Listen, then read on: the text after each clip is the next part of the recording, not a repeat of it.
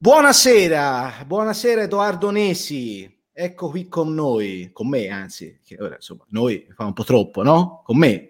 Ma non siamo solo io e te però.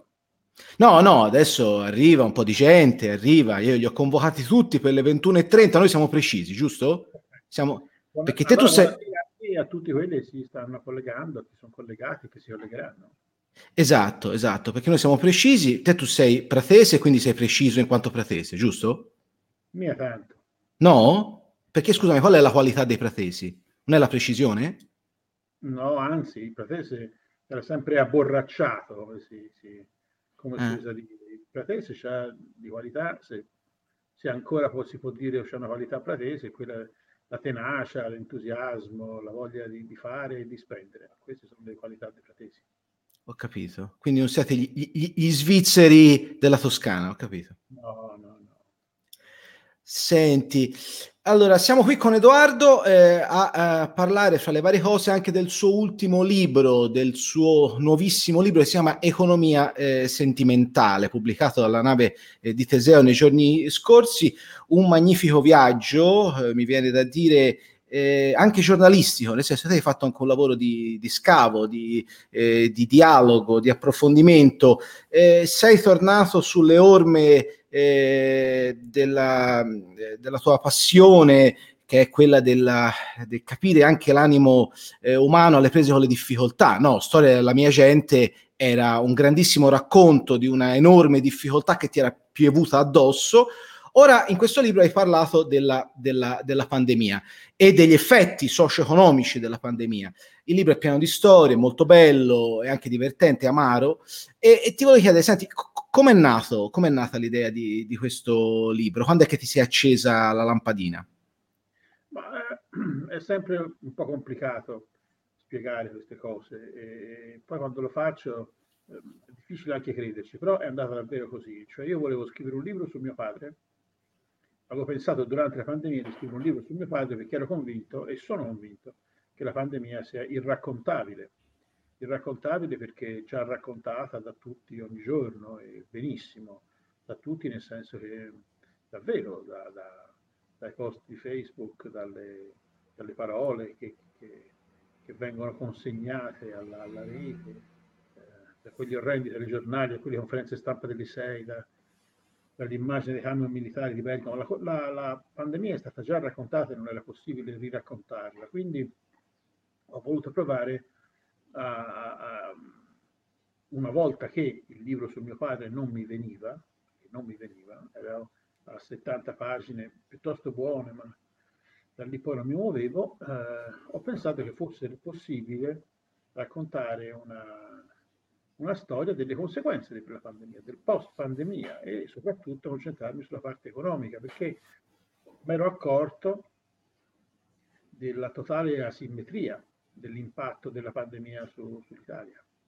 Perché um, nel momento in cui si, uh, per esempio, si chiudono delle aziende e delle altre si lasciano aperte, si crea una ferita profonda nel, nel tessuto stesso della, dell'impresa italiana, della società italiana, perché eh, se stai aperto, stai aperto, se stai chiuso, il mondo cambia completamente, non sei abituato a star chiuso, non, non, sai come comportarti, la tua azienda non ha i mezzi per star chiusa, non sai se la riaprirai eh, e te come imprenditore, che tu sia un imprenditore grande, piccolo, medio, che tu sia una partita IVA e poi soffri immediatamente di, di ogni cambiamento di ciò che succede alle imprese, ecco in quel momento là ti accorgi che non, non sai più come andare avanti, mentre magari tante altre eh, imprese, chissà perché, vengono lasciati aperti, tipo i produttori di imballaggi sono rimasti aperti, eh, mentre i ramifici sono rimasti chiusi.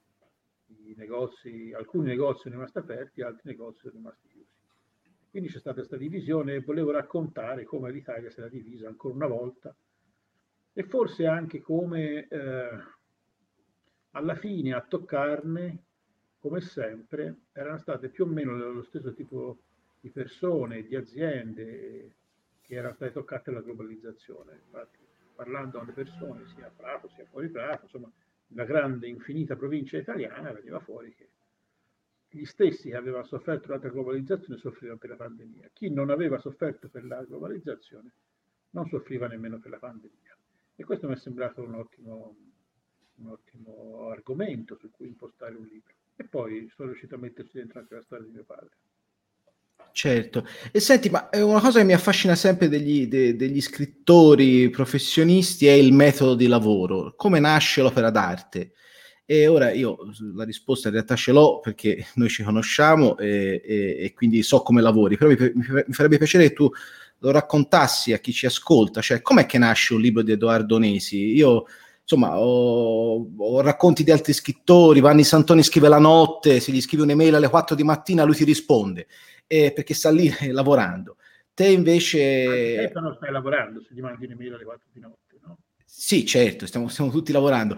P- però te, te, te, te non, non scrivi più la notte, lo facevi un tempo, no? Mi ricordo, hai detto. Sì, io da ragazzo scrivevo, scrivevo solamente nella tarda serata e, e, nella notte e nei fine settimana, perché lavoravo in azienda e quindi in azienda non potevo scrivere e quindi scrivevo la notte. E la notte però era astraente, era astraente, è un modo, eh, non è lo stesso che scrivere di giorno. E per, te, per esempio adesso non potrei più farcela.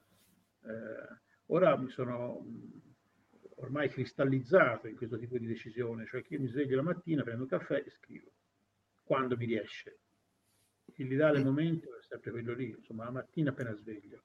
E, e può durare al massimo fino all'ora di pranzo eh, dopo pranzo ho un'altra mezz'ora d'autonomia, ma proprio non di più. E poi il pomeriggio è completamente perso, cioè lo puoi usare per tutto il resto, per, per la vita, ma per scrivere a me non riesce praticamente quasi mai.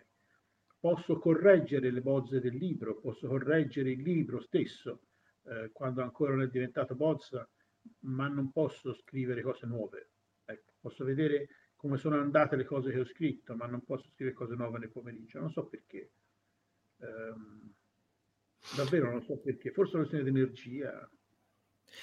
Ma tu come, come, come fai Edoardo? Eh, scrivi tanto e poi butti via le cose oppure hai sempre bisogno eh, di... Cioè, ti, ti, basta quello che scrivi? Cioè, com'è che sei preciso nel senso che ti fai bastare quello che scrivi oppure scrivi tantissimo e poi butti via le cose? No, io lavoro sempre in correzione, cioè decido fin dall'inizio come voglio scrivere un capitolo e lo scrivo però non va mai bene. Cioè, io continuo continuamente a lavorarci. E, per esempio, quando decido cosa c'è all'inizio di un libro, io continuo a rilavorare su quelle parti prima di arrivare a scrivere un capitolo nuovo, io riparto dal capitolo primo o anche da due capitoli prima.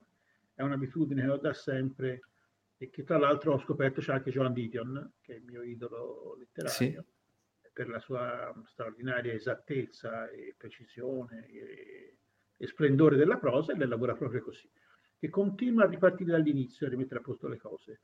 E, um, mi sembra un gran metodo perché poi alla fine tanto sono, funziona così. Per me la, la, correzione è fondamentale. Io non ho mai scritto una cosa che andasse bene alla prima, mai, non ci ho perso. Non è possibile.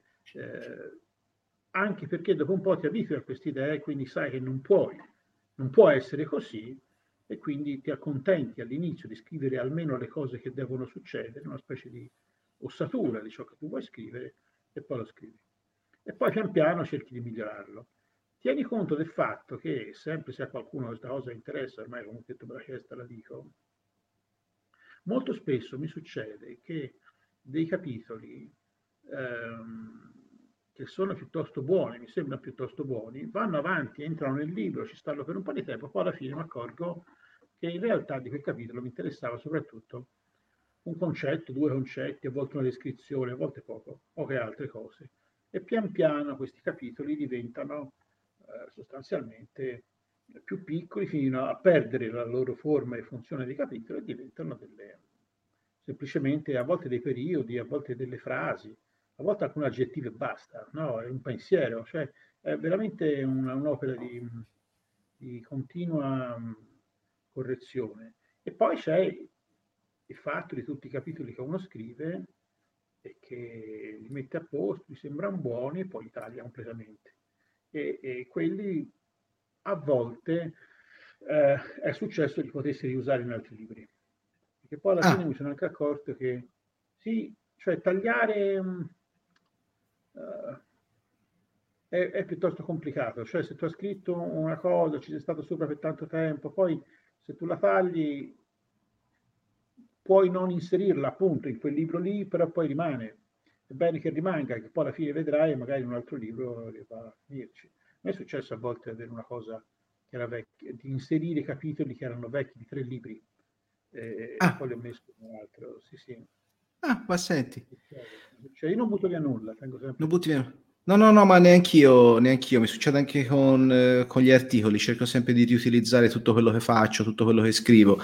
E non mi piace proprio l'idea di, di, di, buttarli. Per fortuna esiste anche internet dove uno si può anche sfogare mettendo cose che eh, magari sui giornali non possono andare, quindi insomma ci sono mezzi di, di diffusione alternativi. Senti, eh, Edoardo, eh, a un certo punto nel libro scrivi ogni tanto quando sono più sperduto di fronte agli accadimenti, telefono a Enrico Giovannini. Ora, uno si può immaginare no, tante forme di, di, di, risposta e resistenza a, a, agli accadimenti. Perché proprio Enrico Giovannini, mi chiedo? Perché io penso che lui possa darmi dei consigli e, e offrirmi una visione delle cose che, che io non ho. È, è una delle poche persone che nella mia superbia, diciamo, considero eh, grandemente superiore a me e grandemente capace di dirmi delle cose che io da me non, non avrei capito. Lo rispetto, lo ammiro come persona e poi soprattutto mi piace eh, quell'idea sua, questa sua, eh, suo essere un, un profeta della sostenibilità e di continuare a spiegarla senza arrabbiarsi, senza stancarsi, e di trovare però a questa sostenibilità, a questa idea di sostenibilità così facile da dire, che ormai è sempre sulla bocca di tutti, da affiancare a, all'enunciazione della giustezza, della, della, sostenibilità, anche un metodo politico per raggiungerla. Questo mi sembra grandioso. Lui ci crede ancora nell'idea che il mondo possa cambiare e migliorare, che, e nel mondo si intende tutti noi, tutti insieme cosa che io da individualista ho sempre visto come un po', un po', sono sempre stato dubbioso su questo, però abbeverarmi alla fonte di Giovannini mi fa sempre bene. È proprio vero, insomma, quando c'è qualcosa che non capisco chiamo lui. E senti, eh, Edoardo, ma eh, meglio fare politica o, o, o, essere uno scrittore? Visto che tu hai fatto eh, entrambe le cose, politica per, per un breve periodo, co- cos'è, cos'è che, cos'è che è meglio fare o è meglio essere, dipende da come la mettiamo. Lo scrittore è il lavoro più bello del mondo, non ce n'è come lo scrittore, è un lavoro splendido, ti dà tante soddisfazioni, è difficilissimo, ti, dà anche tanti dolori perché poi alla fine c'è sempre un momento a ogni libro in cui ti accorgi che non ti è riuscito a fare veramente quello che volevi fare quando hai progettato il libro e ti, metti, ti trovi di fronte ai tuoi limiti, no? E poi i tuoi limiti sono ogni giorno resi più evidenti dalla, dalla lettura di altri di grandi libri, cioè quello lì quello è sempre una grande umiliazione, no? Sembra aver scritto bene, potevo leggere bravi davvero e eh, cioè, ti accorgi di questo. Però detto questo, è un lavoro splendido, perché ti consente anche di farlo quando vuoi, come vuoi, di essere...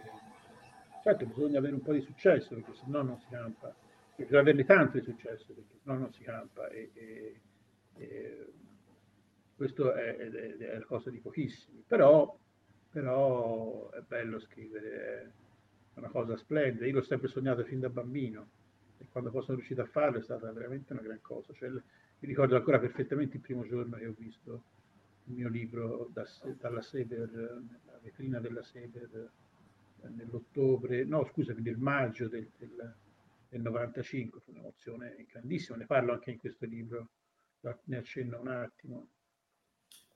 Ricordo perfettamente quando il mio Perroni, era il mio agente, mi, mi annunciò che eh, il mio libro era stato comprato, perché io poi avevo scritto solo quello, ero anche un po' atipico perché non ero non avevo provato a, a far pubblicare altri romanzi o, o, ho pubblicato un racconto su nuovi argomenti e poi ho scritto questo libro qua e Elisabetta Sgarbi aveva voluto pubblicare, quindi sono veramente fortunato e un, un, privilegiato per questo, perché non ho dovuto fare tutta quella trafila che, che, che di piccoli editori e di rifiuti che, succede, che è successo a tutti, insomma, dai più bravi a quelli meno bravi. Sì, sì, sì. Ehm, e, qui, qui, quindi tu, tu, dici, insomma, prima di pubblicare il primo romanzo, non è che venivi da una storia di, di, scrittura, che ne so, ci sono persone che hanno pubblicato sulle riviste a lungo prima di riuscire a pubblicare un romanzo, era proprio una cosa al primo colpo, viene da dire, no? O quasi, insomma. Avevo, avevo tradotto, avevo tradotto per documenti sempre, e mh, quella è stata una grande scuola, eh. cioè, tradurre è, è una cosa che io consiglio a chiunque a chiunque dei nostri ascoltatori o spettatori, non so come dirlo, voglia, voglia iniziare a scrivere o stia scrivendo. Tradurre è fondamentale perché soprattutto se hai la, la, fortuna di tradurre dei grandi scrittori, però questo puoi farlo anche per conto tuo come esercizio, non devi necessariamente essere il traduttore di una cosa pubblicata, puoi comprarti un libro in inglese e tradurlo se vuoi. E, è straordinario perché tu vedi tu analizzi lo, il modo in cui l'opera è, è fatta, la, la, scrittura, insomma, perché un capitolo lì è un capitolo è prima, un capitolo è dopo, perché la costruzione della frase è questa, insomma, eh, è veramente una grande lezione se ci stai attento, se, se ti interessa. Sì, sì, sì, certo, in effetti è, è, è una grande scuola. E senti, Edoardo, ma eh, ti è mai venuto voglia di scrivere un libro sul Parlamento? Sulla politica? Ma questo me lo chiedeva, in Parlamento me lo chiedevano tutti. Eh sì, cavolo, c'è uno scrittore in Parlamento e ver- verrebbe... No, io sarei... Eh, allora, anche quello è molto difficile da raccontare, perché è un'esperienza per certi versi, da una parte è totalmente risaputa, perché si sa che cosa fanno i parlamentari, però sì. quello che non si sa è che potrebbe essere divertente è come vivono la loro loro sì. giornata, come dicono, quest'idea abbastanza buffa di, di, rappresentare qualcuno, di sentirsi i veri rappresentanti della propria città, per esempio. Sì. Eh, Parlamento, e questa è una cosa eh, che ti cambia, perché nel momento in cui sei lì tu pensi anche, insomma, anche chi non ti ha votato in questo momento è rappresentato da te.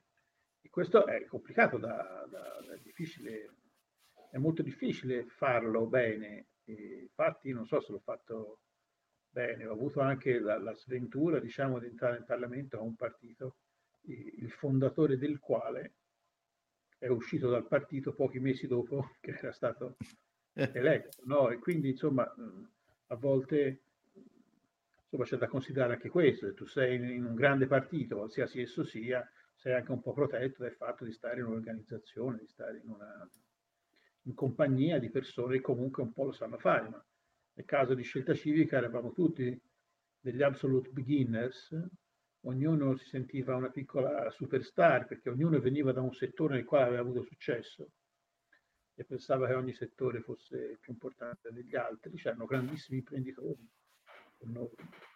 e persone abituate a, a, a comandare in azienda, a avere eh, c'era chi aveva 5.000 dipendenti, come Bombassei per esempio. Poi andava sì. in commissione, si trovava accanto il, il grillino e gli diceva delle cose assurde e il suo voto valeva quanto quello di Bombassei e, e ti accorgevi della totale impossibilità di influire su alcunché. E questo era complicato. E quindi ti sei sentito anche un po' solo in quell'esperienza? Sì, sì, solissimo, perché poi io dopo che Monti andò via andai anche io nel gruppo misto e lì incontrai sì. questa straordinaria eh, confraternita di, di, esclusi, di ramenghi proprio, era, eh, di raminghi, eh, era una, un po' come i bar di guerre stellari delle volte, veramente c'erano grillini fuoriusciti, c'erano degli indipend- un indipendentista sardo meraviglioso, c'era delle, eh, era, cioè quello che, che, che, non sentivo era meraviglioso, era una specie di, eh, appunto, sì, davvero una specie di asilo di asilo per chi non era più stato più ritenuto, non si era più ritenuto ortodosso nel proprio partito, andava a finire lì allora vedeva tutto da, da lontano. Sì, sì. E non c'era nemmeno questa la soddisfazione che avevano i colleghi del Senato, perché il Senato, le maggioranze sono sempre in bilico, invece alla Camera, per via della legge elettorale, non, non c'era questo fatto di poter essere importanti. Quindi comunque si votasse, era alla fine era uguale. Io ho sempre votato come votavano ancora gli altri sopravvissuti di, di, di Cittacini. Beh, questo però è un libro, no? Il gruppo misto, sembra quasi un libro. È anche un bel titolo il gruppo misto. Cioè. sì. Pensaci, insomma, se, secondo me potrebbe venire fuori una, una, una, grande, una grande cosa. E, ehm, e, e senti, e, nel libro, insomma, parli di, di, di un politico, no? Io lo chiamo Beppe Conte, insomma, il presidente del Consiglio. Noi abbiamo fatto anche un'intervista sul foglio dove abbiamo evocato questa figura. Vedo che ti stai mettendo, ti stai mettendo comodo comincio a essere, sì, a venirmi un po' di... Sì, ecco, che cosa ti suscita Giuseppe Conte? Nel libro lo racconti, queste conferenze stampa, a un certo punto c'è questa frase che dici, che ricordi, che lui pronuncia, abbiamo lavorato un pomeriggio, no? E te la, la risottolinei, tutto un, pomer- tu, tutto un pomeriggio, dice Conte. Esatto. Conte, abbiamo lavorato tutto un pomeriggio, cioè non metà, non un quarto, proprio tutto. Quindi, insomma, una fatica, una fatica enorme, no? Cioè, proprio non ce la faceva. Ecco, te che idea ti sei fatto di sto Conte? Ma io, io ti dico la verità, allora, ogni volta che lo vedo, io sono colto da, dallo stupore, perché io mi chiedo come sia stato possibile che, che le stelle girassero in modo tale che lui, che era un, un avvocato di Firenze, un professore universitario di Firenze, diventasse il presidente del Consiglio, rappresentasse l'Italia ai G7, parlasse con, con la Merkel, mm-hmm. mandasse messaggi con, con, Trump, con questi. Io con Trump magari intendevano anche bene, forse, ma dico, cioè, eh, è poi il simbolo di quell'idea, no? De, eh, grillina dell'1 vale 1 sostanzialmente. Sì. È quel, quel, tipo di cosa lì, è, la, è, il, è, il, concretarsi di quell'idea marcia. E, e, devo dire che, come dire, cioè, allora io sono anche un po' ingiusto forse perché nel libro lo prendo proprio nel momento in cui lui chiude l'Italia, no? Eh, chiude le imprese, chiude tutte le aziende, mentre c'aveva una settimana prima già chiuso in casa noi come persone dell'Italia e dice di scappare la cosa, forse, non lo so, abbiamo lavorato tutto un pomeriggio e poi dice lo Stato c'è, lo Stato è qui, intendendo che lo Stato è di lui e non rendendosi conto che allora sì che c'è da, da disperarsi se lo Stato fosse te, no? Perché eh, guardate, anche lì poi alla fine se l'è anche cavata in tante circostanze, no? Conte, magari perché ha avuto l'intelligenza di ascoltare dei funzionari dicevano delle cose, magari qualcosa, qualche risultato l'ha portato a casa anche lui, eh, ci ha fatti meno, ver- meno vergognare di, al- di altri che, che erano, sono stati sottoposti a un passato, però non si può, secondo me, perdonare questa cosa al paese. Cioè il fatto che lui sia diventato Presidente del Consiglio in quel modo lì e che sia rimasto a fare il Presidente del Consiglio con la sinistra dopo essere stati presidente del Consiglio eh, Salvini. Insomma, questo è, è una cosa che, che, non va bene, che non va bene, che non è tollerabile. Ecco, anche solo per quello non è tollerabile. Poi sai, eh, tutti possono sbagliare e anche le persone con, con i curriculum migliori poi alla fine possono no, fare una cazzata o farne tante.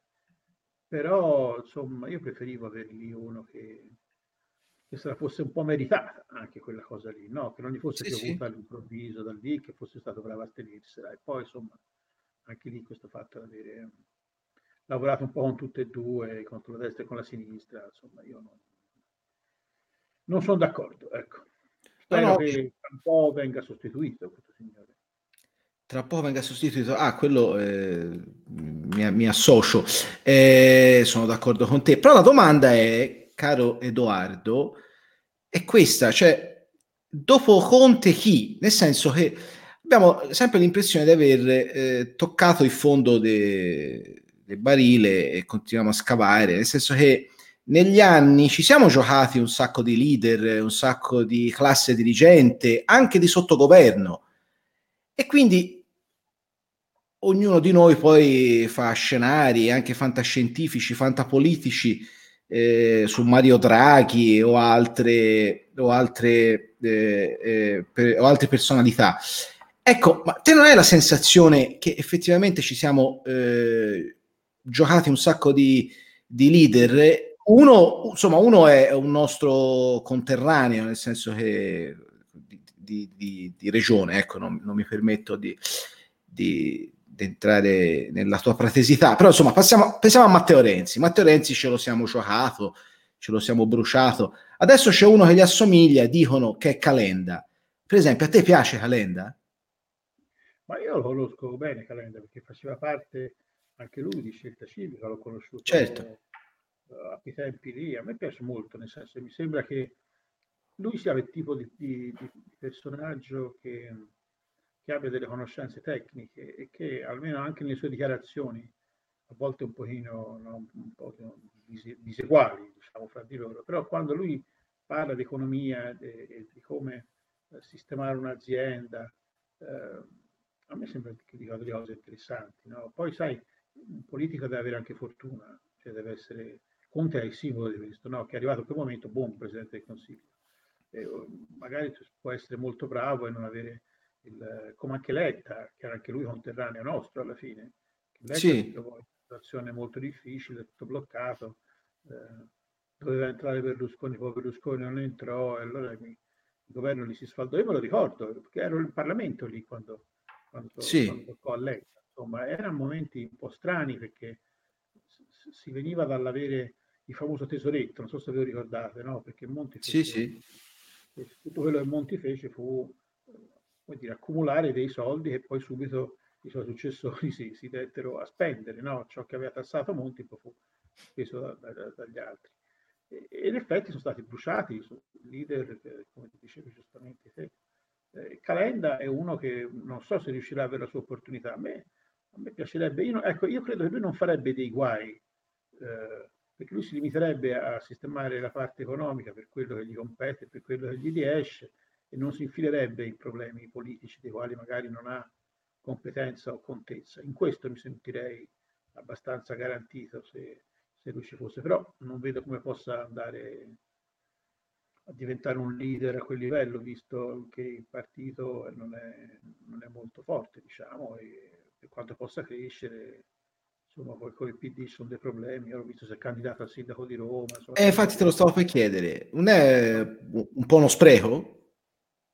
Ma certo, a me è sembrato un, un passo falso, anche perché crei una cosa importante, almeno per te, tu le racconti una cosa importante e poi dopo ti candidi per una cosa che per quanto importante anch'essa possa essere, però è comunque sempre frazionale, no? Insomma, se tu parli dell'Italia, se tu parli di Roma, non lo so. Certo. Poi sai, i romani tendono sempre a considerare Roma davvero come il centro del mondo, no? Sì, sì, sì, sì. I film sì, sono tutti fatti, girati a Roma e tutti i personaggi romani. Lì, sì, sì, sì. Parlano lingua romana, ecco, romanesca. A proposito di film, visto che eh, siamo in, tema, dal tuo ultimo romanzo, quindi dal tuo penultimo libro, eh, sarà tratto un film. Sì, eh, di Volevo sapere se tu ci puoi raccontare qualcosa. So che, che, tu hai iniziato a lavorare alla sceneggiatura a settembre, no? Mi pareva. Se ci puoi raccontare qualcosa, insomma. È... Ma non lo so se posso, perché in realtà non, sai, Vabbè. c'è sempre. Uh, no, eh, eh si può dire che, che, che, che, i diritti li ha presi Fandango, questi sì, si può dire, questo, l'abbiamo già detto. Questo, questo si può dire, e, e, è un buon segno, perché almeno sono degli amici, delle persone capaci, quindi questo è un buon segno. Eh, però sai, poi il cinema veramente può svanire da un momento all'altro, eh? no? e quindi poco posso dire adesso, anche perché io vengo da un progetto di serie televisiva annunciata da, da Team, Team Vision, non so se ti ricordi, sì. sull'estate finita, annunciata da, da Team e poi dopo cancellata dopo pochissimo tempo. Uh, quindi, insomma, preferisco stavolta non parlare finché non cominciano a, a, girare il primo giorno. A quel punto lì magari poi si farà un'intervista e ti racconterò tutto prima di tutti gli altri. Va bene, va bene. E poi verrò anche sul 7, mi pareva di aver capito, eh, no? Gi- giusto? Co- com- come? Potresti anche fare un ruolo, magari un ah, ruolo sì? minore. Ma... Un ruolo minore, un, Sì, come, come, come, Minzolini nei film di Nanni Moretti, dov'è che era, insomma? Una comparsa con, qual- con una battuta, diciamo, una battuta. Esatto, questo potrebbe essere divertente, questo potrebbe essere molto divertente.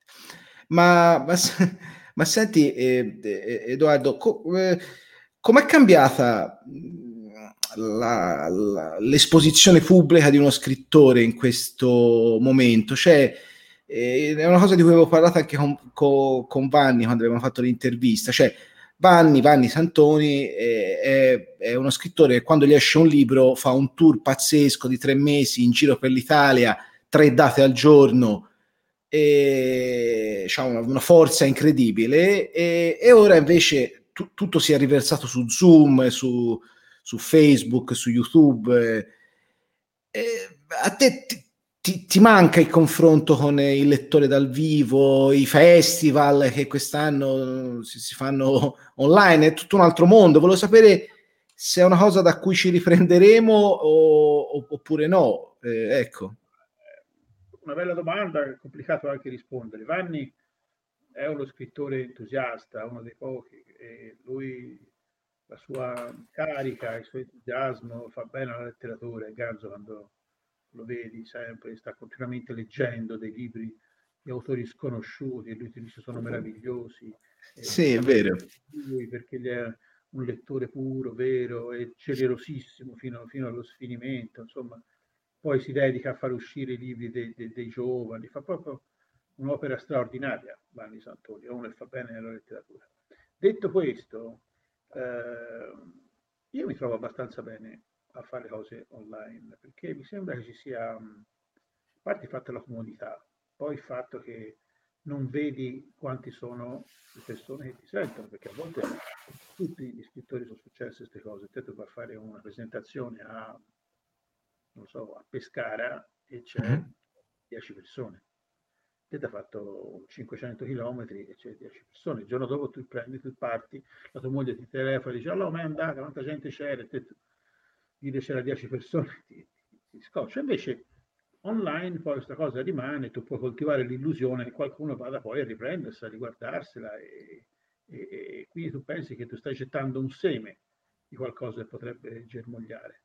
A me non, non dispiace. Poi sto a casa, non devo, non devo muovermi tanto. E poi c'è appunto, quando c'è di mezzo internet, c'è sempre di mezzo questa idea della, che la, tuo, le tue parole circolino di più, no? che rimangano. Sì, in, sì, è vero.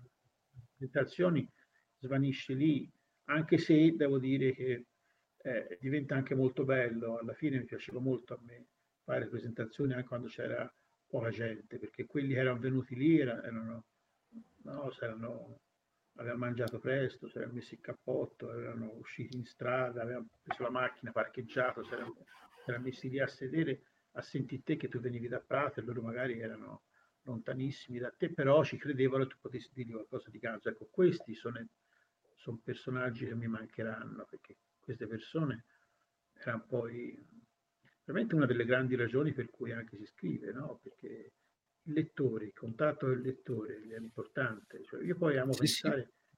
che i miei lettori siano un po' più ganzi dei lettori degli altri. e ho tante, tante prove, sì, perché poi non sono tanti, però sono veramente Come. Sono tanti? Come sono tanti? No, no questo... sì. Tutti sono vorrebbero tanti. avere più lettori, capito? Ah, vabbè, certo. Caro figlio con me si lamentava del numero dei suoi lettori, quindi a questo punto se lo fa lui posso farlo anch'io. E, ehm, e, e, quindi i tuoi lettori poi alla fine ti scrivono, ti dicono le cose e ti, e ti, capiscono e ti suggeriscono delle cose e ti dicono delle cose che ti ha messo nel libro e te non te ne eri neanche accorto e ti seguono i personaggi. Quelle sono cose veramente impagabili. Ecco. E spero che per il fatto di non fare presentazioni non perderò queste persone che poi magari vengano da te, vogliono la dedica sul libro, perché eh certo e vengano a te quel libro tutto stropicciato perché si vede l'hanno letto eh, e riletto. E c'è chi mi ha detto una volta, questo mi, andavo, mi è rimasto sotto la pioggia perché ero sotto la pioggia e è rimasto lì, però per favore firmamelo lo stesso, senza sapere che quello era il regalo più bello che mi potessero fare. No? E quindi, no, no, questo mi mancherà, sì. Sì, sì, sì, no, ma lo capisco, lo capisco, eh, lo capisco. Anch'io quando p- presento dei miei libri, i miei sono, sono, sono saggi per ora, e mi piace sempre l'idea di poter anche litigare con il pubblico, nel senso che qualche volta è pure successo, ricordo quando presentai il mio libro Siena brucia a Siena. Eh, ma e... però vai a cercare alla io non ci sarei andato. Però fu bella, fu una presentazione delle più belle che abbia mai fatto in vita mia nella sì. biblioteca degli intronati dove c'era un sacco di gente e l'atmosfera era, era veramente incandescente.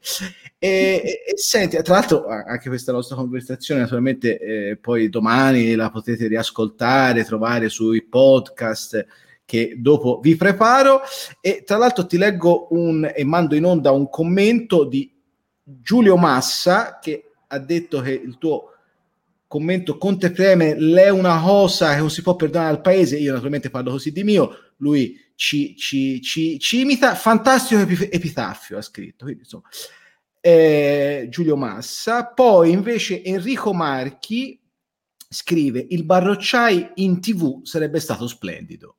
Eh, grazie Enrico, è vero, è vero. Eh, anche il Barocciai, per esempio, è una bella storia perché poi tante persone continuano a chiedermi quando tornerà, se tornerà, voglio che torni e, e così. E, quello personaggio mi ha dato, dato, tanto, mi sono tanto divertito anche a, a scriverlo. E, e, so, comunque continuate a chiedere che magari poi torna davvero perché ogni tanto mi, manca anche a me Ivo Barrocciai. Ti, ti, ti manca, eh, sì. Tra l'altro, scusami, per, per, un, per uno scrittore che ha tanti eh, libri alle spalle, l'idea di avere un personaggio eh, di riferimento da far rivivere qua e là, cioè io mi ricordo da questo punto di vista che è uno dei miei autori preferiti, tra l'altro Bret Easton Ellis lo fa in continuazione, no? C'ha quella serie di personaggi e, e lui riutilizza.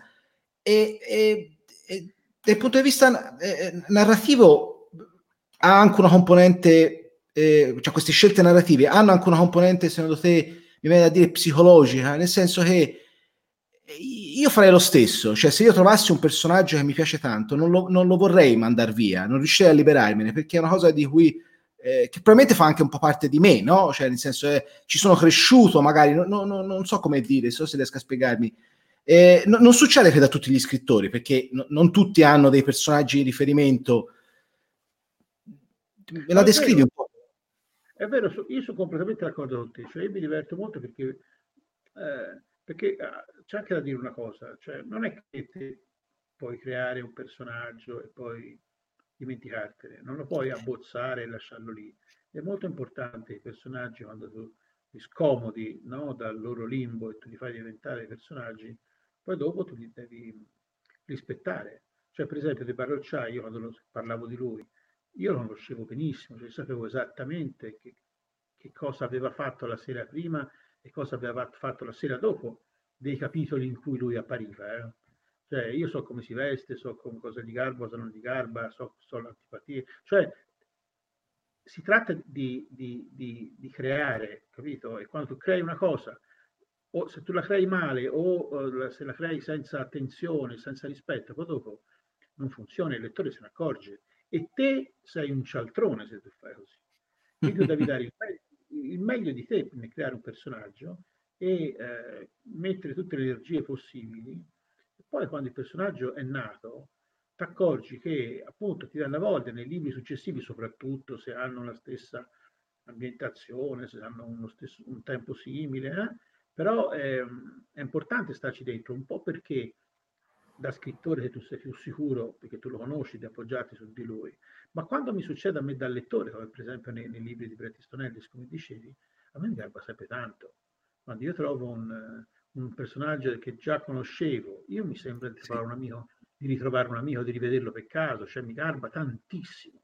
Ecco, sì, sì, questa sì. cosa la faccio soprattutto forse per questo, anche perché dal lettore mi garberebbe ritrovarlo e so che ai miei lettori di garba e alle mie lettrici soprattutto, che sono meglio dei miei lettori, che a loro gli garba questa cosa del butterfly, perché è affascinante questo vecchio imprenditore che canta ti racconto una storia, tra l'altro, fantastica. Sì, sì. Una volta io conobbi Gino Paoli, bene, che era un mito assoluto. Lui faceva un concerto a, a, Forte dei Marmi, a Villa sì. Bertelli.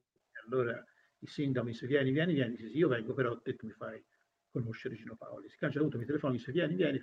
Io andai in bicicletta di corsa, andai da Gino Paoli, il quale gli avevano detto, poi ero io, non so se l'aveva letto il tipo davvero, però mi dice, eh, ho visto il tuo libro, eh, che anche te, il tuo personaggio che canta nei nightclub la mia canzone, la fai finta di non lasciarmi, ma è quella lì, no? La sì, musica, sì. una lunga storia d'amore. E, e, poi mi guarda Gino Paolo e mi fa, l'hai fatto anche te, è vero questo? E allora io questa cosa qui non l'avevo mai fatta in realtà, l'avevo sempre voluta fare. E l'avevo fatta fare cioè perché mi garbava tanto farla. Però, però davanti a Ginopale me lo chiedeva, io ho mentito e gli ho detto certo l'ho fatta, certo l'ho fatta, eh lo sapevo, ma fatta lui. poi è andato, si è appoggiato al pianoforte con la sua meravigliosa camicia di jeans con i bottoni di madreperla, i jeans, la, la cintura da, da, cowboy e gli stivali e ha cominciato a fumare e a bere da un, da un bicchiere di whisky. Ah. Perché Gino Paoli è, è, questa roba qua, capito? È, è, la grandezza assoluta del passato. Insomma, mi garbo molto incontrarlo e poi mi commossi anche al, al concerto. Vabbè, lasciamo stare queste sono cose. E poi a te il passato piace, no, Edoardo? Te, il tu, i tuoi... Ma piace, mi perseguita un po', eh, un pochino anche mi perseguita. Me lo può garbare perché mi, ce l'ho sempre intorno, quindi alla fine mi, me, me lo può garbare. Però sì, io credo anche che forse ho avuto una vita interessante Ecco, farà sì, sì, certo, certo.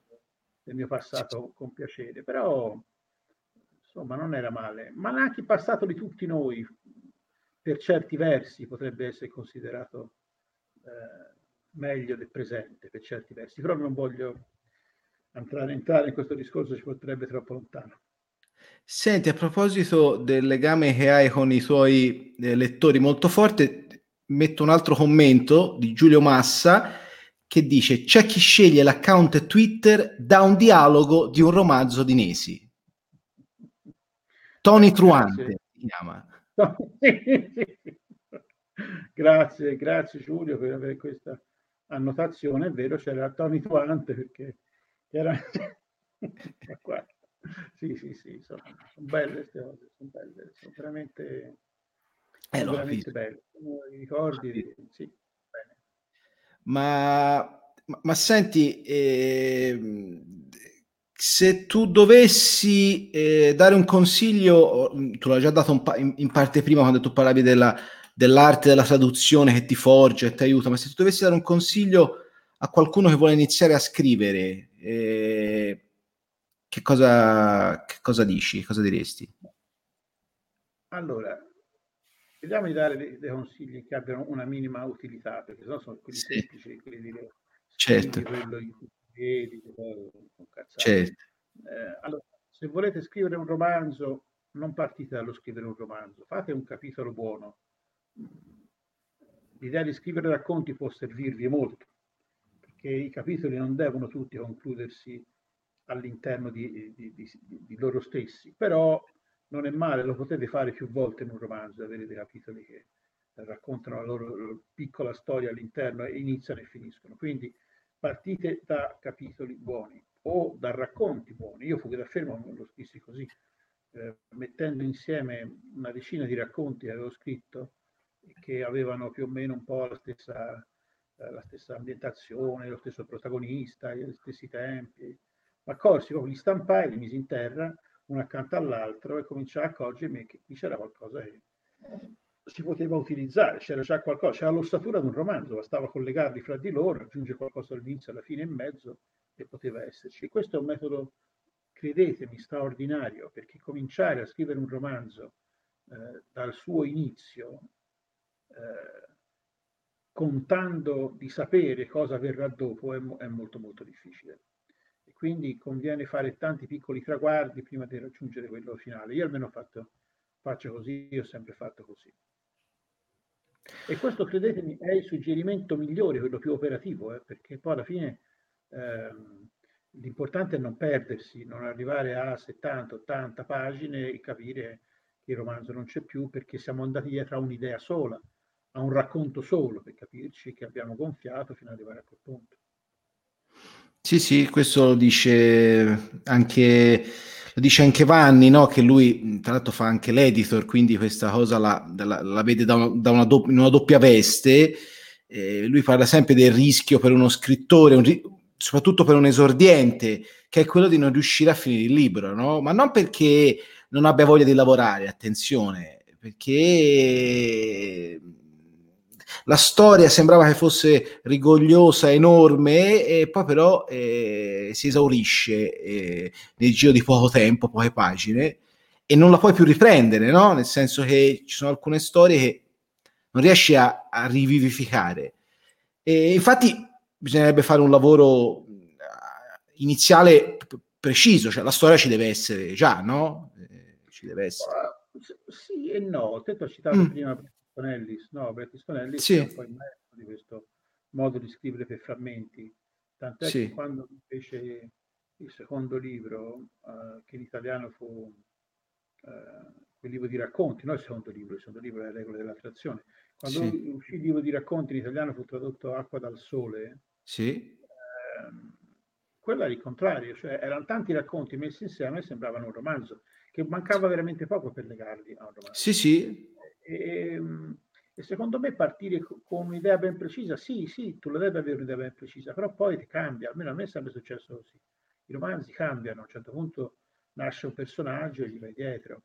Il Barrocciai, per esempio, fa la sua prima comparsa in uh, Figli delle Stelle, che è il mio libro del 2001, se non sbaglio, il libro del 2001 nel quale lui appariva in un nightclub eh, e il protagonista dei Figli delle Stelle diceva che Baroccia era questo industriale fratese fallito che si trovava lì a cercare di irretire una ballerina ucraina, se non sbaglio, in un nightclub e, ehm, e, a quel punto io poi mi accorsi che questo era, era, era, era Ganzo, quindi dissi perché non proviamo a raccontare anche la, su, la sua storia? No? Quindi a volte le cose nascono, nascono da, da insomma, una sorta di gigantesco spin-off sì, sì, è vero, mi piace questa cosa dello spin-off, tra l'altro, perché uno ha la sensazione che alcuni personaggi siano in alcuni libri degli spin-off, poi però magari diventano i protagonisti di due romanzi dopo, tre romanzi dopo, no? Ci sono,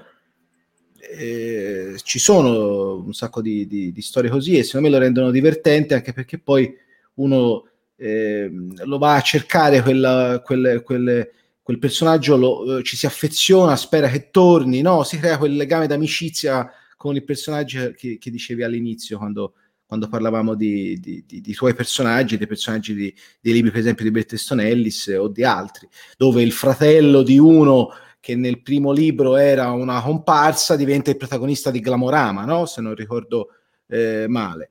Eh, per esempio. Anche... Sì, sì, e, e poi e Patrick Bateman diventa l'altro fratello di quell'altro diventa di American Psycho. Esatto. Veramente lo fa all'ennesima potenza questa cosa, però è un meccanismo secondo me interessante. Poi alla fine i grandi romanzi d'appendice, no? quell'idea che dei romanzi che venivano raccontati, o i romanzi a puntate, i grandi romanzi dei, dei, dei, dei maestri russi venivano pubblicati a puntate, alla fine ti attaccavi a una cosa che rimaneva, non cambiavi troppo da puntata a puntata, no? quindi i personaggi erano quelli. Sì, sì. Va bene. Senti Edoardo, abbiamo fatto i nostri tre quarti d'ora che ci eravamo dati. Eh, eh, sì, avevamo detto tre quarti d'ora. Vo, vo, se vuoi possiamo continuare. O se ne fa un'altra un altro giorno. Se ne può fare anche un'altra, insomma, io se, se, se vuoi se ne, fa, se, ne fa, se ne fa un'altra anche a breve, eh? io sono sempre... Sono sempre pro... faccio tutto. Per il Machiavello, ricordiamo cos'è il Machiavello, il Machiavello è una newsletter, è un podcast, è un sacco di roba e, e, e adesso si fa lo spot, anche Edoardo Nesi legge il Machiavello, vero? Però io lo pronuncio la fratese Machiavello. Ah, con due C. A Prato esatto. c'era la famosa via Ma- Ma- Machiavelli, in cui c'era il bar Machiavelli, dove ogni tanto andavo anch'io e, e tutti lo chiamavano Machiavelli. Due, ah sì? Due ah, ah Ma vedi, è, vedi? È comune a Prato, per esempio la folatura. A Prato si chiama la follatura. Cioè, la follatura? È tipico, è tipico dei pratesi. Ci sono diversi esempi. Ma se, fammene un altro, a questo punto tu mi hai incuriosito. E ora però, eh, scusa, un altro così, va a bomba così, non mi viene la follatura. E... Ora ci penso però se mi viene un altro, ma è così, è comune questo fatto, cioè mh, si raddoppia le consonanti. Si raddoppia le consonanti, pensa a te, non lo sapevo. E, va bene, e allora la prossima volta partiamo dal raddoppio di una terza parola e iniziamo così la nostra, la nostra chiacchierata. E, grazie Edoardo, grazie davvero e alla prossima. A te.